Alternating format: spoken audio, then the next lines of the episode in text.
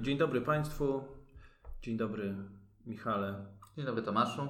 Witamy w odcinku, w którym będziemy mówić o bardzo ciekawych zagadnieniach. Pewnie się Państwo domyślacie. No właśnie, tutaj mieliśmy taką refleksję z Tomaszem wcześniej, że są takie rzeczy, które każdy robić musi. Znaczy, czy każdy musi płacić podatki, każdy musi mieć w domu pana Tadeusza, krzyżaków.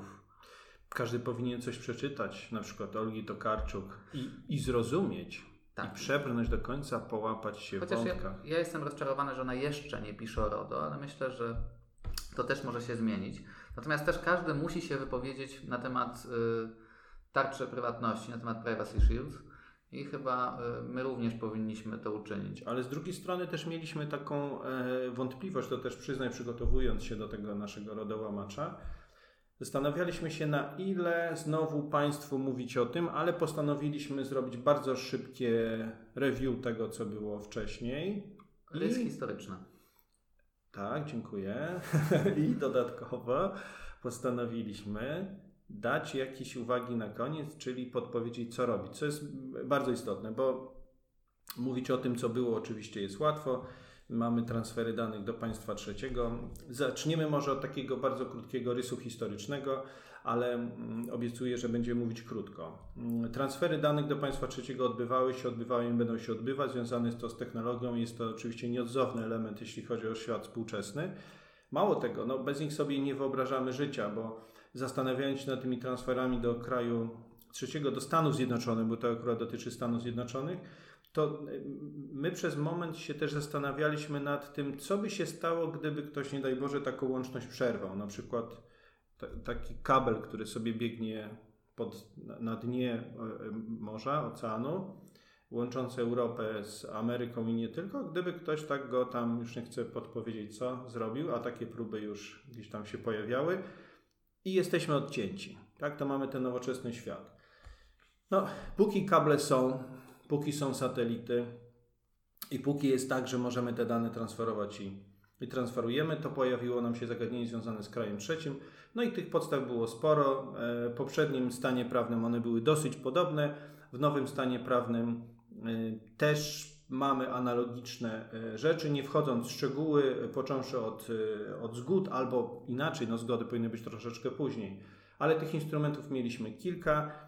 E, jednym z nich było coś takiego jak e, tarcza prywatności. Mówimy, że było, bo to już jest czas przeszły, a przedtem było, było coś, co się nazywało bezpiecznym portem, e, zbudowane na podobnej zasadzie, czyli podpisano pewne porozumienie, w ramach którego Unia Europejska stwierdziła, Komisja Europejska stwierdziła decyzją, że, że to porozumienie i to, ta ochrona danych jest odpowiednie, tu się pojawiają słowa adekwatność, odpowiedniość, zabezpieczenia itd. Tak to upadło na skutek sprawy tak zwanego e, Schrems 1. No i teraz nam się pojawiło znowu Max, to samo nazwisko. Max Schrems nie odpuścił. Nie odpuścił i dzięki temu uzyskał przydomek Schrems 2. Sprawa rzeczywiście jest duża. Przechodząc już do tego, co się wydarzyło. Wydarzyło nam się to, że mm, Unia Europejska, Trybunał Sprawiedliwości Unii Europejskiej sięgnął do dwóch narzędzi, które były wykorzystywane w ramach transferu danych, czyli standardowe klauzule umowne i oczywiście ta tarcza prywatności. Standardowe klauzule umowne nam się ostały, chociaż z pewnymi warunkami, o których powiemy, a tarcza prywatności niestety nam padła. No i zrobiło się całe zamieszanie z tym związane. I teraz co sądzisz? Zadam Ci takie pytanie może, jak dalej żyć, Panie Premierze? Znaczy, bardzo interesujące są reakcje poszczególnych organów nadzorczych. Większość y, ma takie stanowisko mm, wyśrodkowane, czyli mówi, no coś się zdarzyło, jeszcze nie do końca y, znamy wszystkie skutki, nie do końca wiadomo jak się zachować, y, analizujemy, czekamy. Są, są rzeczywiście różne rozpiętości, bo mamy po jednej stronie mm, Berlin, mhm. który powiedział jasno, że no jeżeli ktoś ma jakąś walizkę z danymi y, w Stanach, to powinien natychmiast ją przywieźć do Europy. Po drugiej stronie mamy y, Wielką Brytanię, Anglię, która twierdzi, że mhm.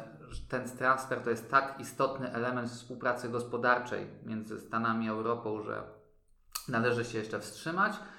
Z jakimiś gwałtownymi ruchami, a co więcej, oni powiedzieli coś ciekawego, czyli że te podmioty, które korzystają z tego mechanizmu transferując dane, jeszcze mhm. chwilę powinny dalej na tym bazować. Co wydaje się z kolei jednak sprzeczne z tymi odpowiedziami, które, których udzieliła Europejska Rada Ochrony Danych, które chyba też mhm. miałeś przyjemność czytać. Tak, tak. Czy, czytałem, je, czytałem je z zapartym tchem, dlatego że tych dyskusji na temat tego, co się wydarzyło, jest bardzo dużo, a my musimy się opierać na tym, co jest naj, dla nas najistotniejsze. I teraz jest jedna rzecz, która mnie bardzo zastanowiła, do, do, do, której troszkę wrócimy. To znaczy, tak obserwowałem, jak jest podbijana stawka, czyli te reakcje organów europejskich. I muszę powiedzieć, że e, niemiecka rzecznik rzeczywiście e, przebiła stawkę w ogóle wszystkich. Znaczy, o, inni, o ile inni się zastanawiali, co się dalej wydarzy, czy mamy czekać, czy nie, to ona po prostu powiedziała koniec. Dalej, pas. pas. Jak to mówią Francuzi, no passaran. W związku z czym e, powiedziała, nie tylko to jest kwestia klauzul i, i tej kwestia Stanów Zjednoczonych, ale w ogóle generalnie się trzeba przyjrzeć wszystkim transferom do krajów trzecich. No i teraz w którym momencie jesteśmy? Jesteśmy w takim momencie, gdzie wszyscy sobie zadają pytanie, i co dalej? I pojawiły nam się te wytyczne 23 lipca roku bieżącego, czyli bardzo świeże, w których Europejska Rada Ochrony Danych powiedziała w skrócie najważniejsze rzeczy, że standardowe klauzule uzna, uznano za ważne, potwierdzono, że one są ważne, z pewnymi warunkami. I, I, tu pojawia się coś, na co chyba chcemy zwrócić największą uwagę, czyli podmiot przekazujący dane odbierający muszą dokonać oceny zabezpieczeń. To jest mega praca związana z tym, jak, jak, jak to ocenić, i wszyscy czekają na kolejne wytyczne Europejskiej Rady. To jest chyba najważniejsze z tego, z tego dokumentu, chociaż jest tu więcej rzeczy. No i druga kwestia, oczywiście tarcza prywatności, e, to konkretna decyzja została e, unieważniona. Trybunał stwierdził nieważność tej decyzji, w związku z czym będziemy się posiłkować, jeżeli jest taka możliwość, innymi podstawami.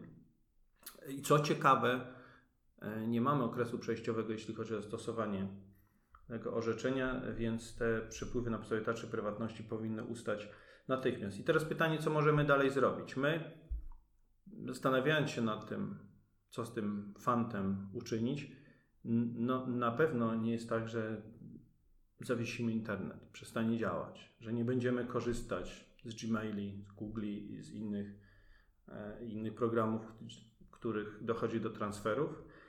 E, co zrobić? Wykorzystać to do przeglądu tego, co mamy u siebie, czyli sięgnąć do rejestru czynności, zobaczyć, czy wszystkie czynności mamy w rejestrze. Jeżeli rejestru nie mamy, to tak powiemy też może ciszej, to go zrobić, bo są tacy, którzy jeszcze nie mają i w ramach tego rejestru zobaczyć, co transferujemy, czy transferujemy do kraju trzeciego i na jakiej podstawie. To dla nas jest punkt wyjścia do tego, co robimy dalej. Jeżeli te podstawy już określimy, jak to wygląda, no to się zastanawiamy, czy one są właściwe, czy nie w kontekście tego wyroku. Mówiąc krótko, żeby już e, ten temat zakończyć, czeka nas absolutny przegląd procesu, w których mamy do czynienia z transferem danych e, weryfikacja i oczekujemy na Europejską Radę Ochrony Danych. E, czekamy z niecierpliwością. To myślę, że tyle a propos, a propos Schrems 2, bo to już wszystko prawie zostało powiedziane. Jak nie, to na pewno zostanie powiedziane. Teraz przejdziemy do może co, następnej tak. rzeczy. Czyli wrócimy do Polski i wrócimy do takiego sygnału, który płynie z naszego organu, który można streścić mottem, że współpraca popłaca. To znaczy zostały w ostatnim czasie wydane e, trzy decyzje przez prezesa Urzędu Ochrony Danych Osobowych, e, administracyjne kary finansowe e, w wysokości 5, 15 i 100 tysięcy złotych. I 100, czyli my nazwaliśmy to 50, 15, do dziesiątki dodaliśmy 0. Tak. Wyszło bardzo ładnie. 5, 100. 15. To jest bardzo niekorzystna arytmetycznie operacja dodawania. E, natomiast e, rzeczywiście rośnie to wykładniczo. I te decyzje, wszystkie trzy, dotyczą braku współpracy z organem, poczynając od nieszczęśnika, który prowadził niepubliczny żłobek i przedszkole. Sprawa dosyć kuriozalna, bo rzeczywiście zgłosił on naruszenie ochrony danych do organu, po czym, gdy organ postanowił dopytać o szczegóły, już nie kwapił się do dalszej współpracy. No i organ tutaj mhm. nałożył rozsądnie bardzo karę 5 tysięcy złotych. Drugi przypadek to transgraniczne postępowanie. Spółka z siedzibą w Jeleniej Górze, aktywna w Niemczech, w Polsce, skarga obywatela Niemiec, sprawa przekazana do Polski mhm. i też 15 tysięcy złotych za brak współpracy. E, no i chyba kwestia najciekawsza, czyli e, wraca nam sprawa trochę niczym w dobrym serialu. Te wątki się przewijają. E, główny geodeta kraju i powróciła kwestia kontroli, która się tam odbyła ze strony urzędu. Mhm. Odsłonięta trochę rąbka tajemnicy, jeżeli chodzi o kuluary przebiegu wydarzeń, bo sam przebieg tej kontroli stał się właśnie przyczynkiem nałożenia kary w wysokości 100 tysięcy złotych więc chyba największej, najwyższej możliwej, jaką organ może nałożyć na podmiot y, publiczny. Y, I tutaj y, ciekawa była reakcja w czasie tej kontroli geodety, który zakwestionował zakres kontroli, wskazując, że numery ksiąg, ksiąg wieczystych nie stanowią danych osobowych. Tutaj urząd miał inne zdanie. E, i pewnie. Może mieć. Może to mieć. taki fundamentalny spór wręcz powiedziałbym, czy coś stanowi dane osobowe, który z tego, z tego wypływa. I, I kosztowny, przynajmniej dla jednej ze stron.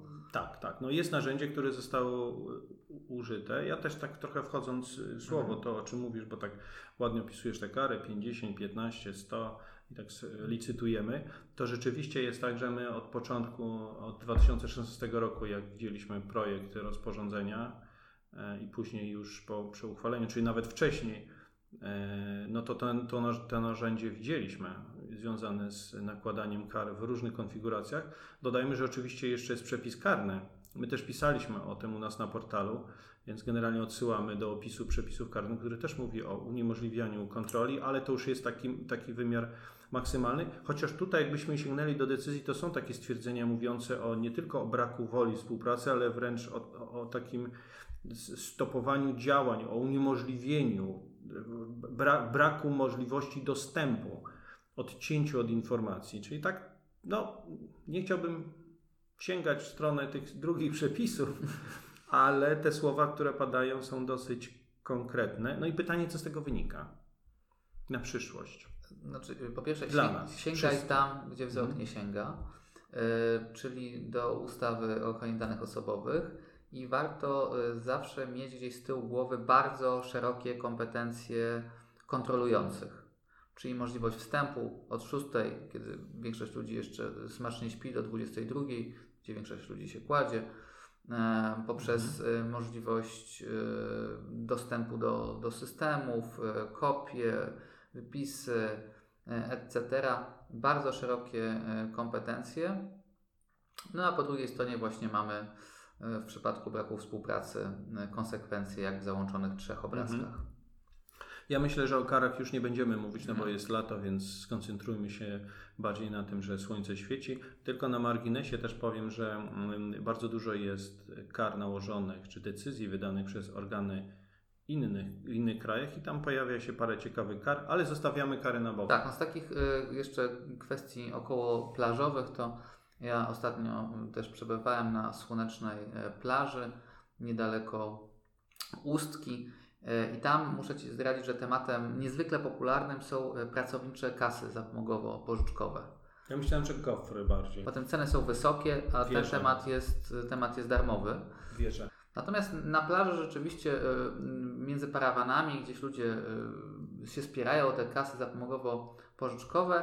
No i tematem rozmów jest właśnie kwestia, kto tam jest administratorem danych osobowych. No nie dziwię się, bo to jest ważny temat. Temat popularny, temat modny, temat wakacyjny. Odniósł się do tego e, prezes Urzędu Ochrony Danych Osobowych na swojej stronie i wydaje mi się, że dylemat ten rozwiązał. Rozwiązał w taki sposób bardzo, bardzo dobry dla wszystkich. Salomonowo. W zasadzie. Salomonowo powiedział i ty, i ty. Czyli i y, kasa, i i pracodawca, I pracodawca, czyli ten co, ten, ten, co organizuje kasę i ten, co zorganizował tą smażalnię ryb, tam gdzie są też te związki zawodowe, mhm. to oni są y, administratorami, czyli mamy do czynienia z współadministratorem. Natomiast cieszy nas to, że wydawane jest coraz więcej. Tu pochwalimy urząd. tak. e, wakacyjnie, że jest coraz więcej e, odpowiedzi na pytania. Bez względu na to, czy się z nimi zgadzamy, czy nie, to sam fakt, że one się pojawiają, e, to jest cenne. Dla nas najważniejsza jest ta e, pewność, jeżeli chodzi o stosowanie. Tak, także mamy nadzieję, że już te dyskusje między parawanami skoncentrują się bardziej na tym, czy, czy, czy pływać w tym morzu pełnym Algi, nie algi, glomów, czy, czy nie, czy, czy medus, czy innych rekinów, czy nie. E, I dobrze, to znaczy, że wszystko wraca do normy. E, Chciałem Cię zapytać jeszcze o taką rzecz. Gdybyś, e, a propos tych parawanów, Mhm. leżysz parawany, jesteś oddzielony, COVID Ci nie grozi i leżysz sobie za tym parawanem i sobie myślisz, coś bym przeczytał. Jakaś propozycja? No tak, jeżeli już przeczytamy wszystko e, pani Olgi Tokarczuk, oczywiście wszystkie jej pozycje, które dotyczą RODO, e, to ja mogę polecić z ostatnich moich lektur Chiny 5.0. Jak powstaje cyfrowa e, dyktatura. Z, Ciekawe. ty, z tym zastrzeżeniem, że książka jest napisana z bardzo silną tezą, więc y, absolutnie może ona nie być obiektywna w stosunku do, y, do Chin i tamtejszego rządu. Natomiast y, jest napisana z pasją i pokazuje taką w zasadzie wizję państwa, które w pełni kontroluje sferę informacyjną. Czyli wszystko. Czyli kontroluje. wszystko. Gdzie jest, gdzie jest i funkcjonuje 300 milionów kamer, gdzie w szkołach e, poziom koncentracji dzieci jest również badany za pomocą monitoringu, gdzie sztuczna inteligencja i big data rozwijają się niezwykle szybko, ponieważ e, Mhm. nie ma żadnych barier w karmieniu tych technologii danymi. Jeżeli jakaś firma danych potrzebuje, to dane w dowolnym zakresie otrzymuje Mhm. i, i e, przez tą sferę informacyjną następnie no, w zasadzie kontrolowane jest e, całe społeczeństwo. Wizja, nie wiem czy zgodna z prawdą, w Chinach nie byłem i obecnie chyba e, wybrać się nie wybiorę. E, Natomiast e, bardzo ciekawa i sporo refleksji gdzieś rodząca co do tego, gdzie może doprowadzić pełna inwigilacja obywateli i, i fakt, że jeden z prezydentów Stanów Zjednoczonych, kiedy Chińczycy ogłosili, że chcą e, ocenzurować internet, to prezydent Stanów Zjednoczonych powiedział, że to tak jakby przybijać leguminę do ściany. No i Mhm. okazało się, że legumina trzyma się Całkiem dobrze. całkiem dobrze. No dobrze, dobrze. To, to w takim razie dziękuję Ci za tą ym, recenzję. E, także bardzo dziękujemy. Oczywiście pozdrawiamy Panią Olgę Tokarczuk. Życzymy udanych wakacji. E, dziękujemy i do usłyszenia w następnym odcinku, a na pewno nam tematów brakować nie będzie. Do usłyszenia.